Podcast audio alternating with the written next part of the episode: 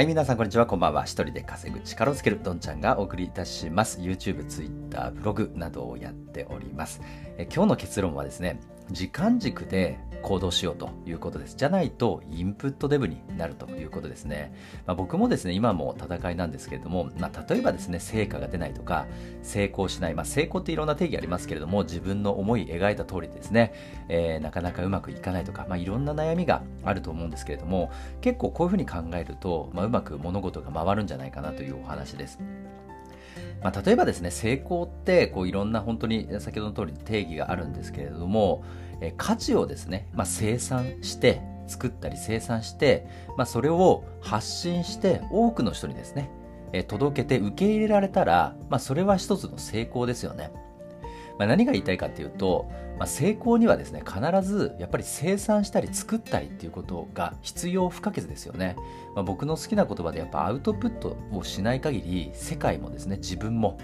何も変わらないと、まあ、インプットだけでは何も変わらないっていう言葉本当にその通りだなと思うんですよね。ただ世の中にはこれからのテーマですけれども、まあ、やっぱりインプットをさせようというですね誘惑にもうまみれてるというふうに、えー、言っても過言じゃないんですよね。だからこそ、まあ、これらのこれから言うですね解決策が、えー、まずは必要になってくるというふうに思っています。まあ、とにかく、えー、繰り返すと生産しなくちゃいけないですよね成功のためには。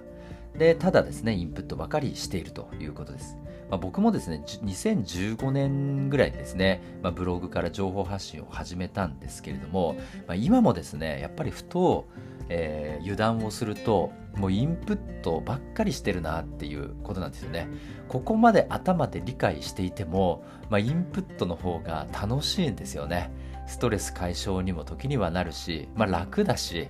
えー、まあとにかく楽しい。だからまあインプットにやっぱり走ってしまう。まあこんな例えば言葉もありますよね。放っておくと人は低気に流れていくなんていうね、言葉もありますよね。もう放っておいたらもうどんどんですね、こうやっぱりズボラな自分が出てくる。本当に僕もその戦いだな、その言葉よくわかるなと思います。まあ一つはですね、スマホの登場ですよね。もうこのえー、まあ、常にですね身近にスマホを通して楽しいエンタメと常に接することができるっていうこれはですね、まあ、いろんなスマホ革命ありましたけど、まあ、このインプットをするにも大革命ですよね。映画も見れるし、漫画も見れるし、電子書籍もあって、メールもできるし、SNS もあって、YouTube も見れるし、テレビも見れるし、みたいな。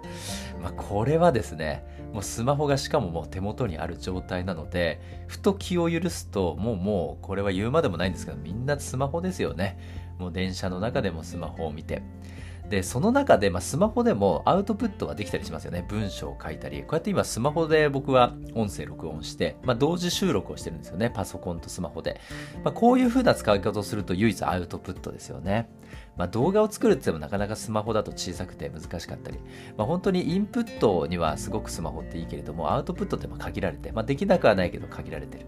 まあ、スマホの登場でこういったインプットがとにかく多くなってきたということですね。まあ、今回のお話は本当に単純明快でスマホって、まあ、そういう側面もあるんだよっていうことをまずは自覚することですよね。本当にですね、僕もテレビを見て、これ今8時半からですね、えー、原稿を書き始めて、だいたい15分ぐらいでパッとですね、原稿を書いて、えー、15分後にですね、8時45分ぐらいに収録してるんですけども、それまでですね、朝ニュース見てるんですよね。えー、でもですね、録画したニュースとかですね、朝のニュース見てるとずっと見てたいなとかですね。だからこそですね、まあ、ここからですね、時間をやっぱり決めないと僕は動けないなということですね。えー、8時半からもうこの音声の収録を始めようというふうに決めてるっていうことですね。じゃないと、もう続きが見たくてしょうがないんですよね。夜もそうですよね。えー、もう映画なんて見始めた日にはもう1時2時当たり前ですよね。そうすると睡眠不足にやってなやっぱ体を壊して、次の日のアウトプット、えー、仕事に支障を出るっていうことですから、えー、もう時間をですね、11時に寝るんだと決めないと、え、もうエンタメにまみれてるんで、え、なかなかやめることができないということですよね。皆さんにこれが届けばいいんですけど、まあ僕もですね、自分の戒めとともに、やっぱりですね、企業は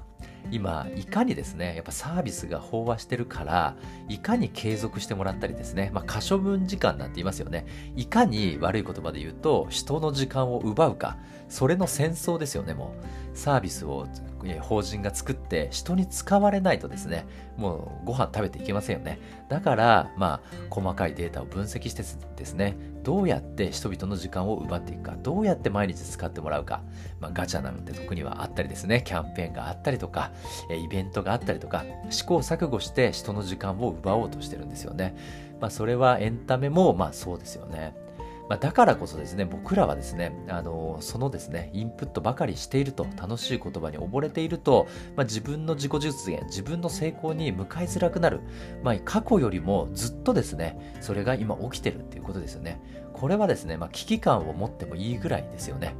本当にこれは危機感を持ってもいいぐらいです。エンタメは楽しい顔してですね、こちらに向かってきますから。まあ僕はエンタメ大好きなんで、エンタメのことを悪く言うつもりはないんですけども、やっぱ自分の道を歩もうとした時に、やっぱりエンタメはですね、敵になりますよね。ここまで多くって楽しいものがあると、やっぱり阻害するものなんで、まあ、敵ではないですけど、それをきちっと自覚するっていうことですね。まあ、ちょっと早口ですね、ベラベラ喋りましたけれども、まあ、それをあのまとめるとですね、時間を決めて、もう時間割を決めるしか僕はないんじゃないかなと思いますね。もう楽しすぎるんで、エンタメが。で、時間を決めて、その時間をですね、自分の約束を自分で守る。これができる人だけがアウトプット量が多くなって成功の可能性が上がるというふうに僕は思っています。時間軸を、えー、で時間軸をで行動しよう。して、インプット、えー、デブをですね、えー、回避しようというようなお話でした。えー、また明日お会いしましょう。ありがとうございました。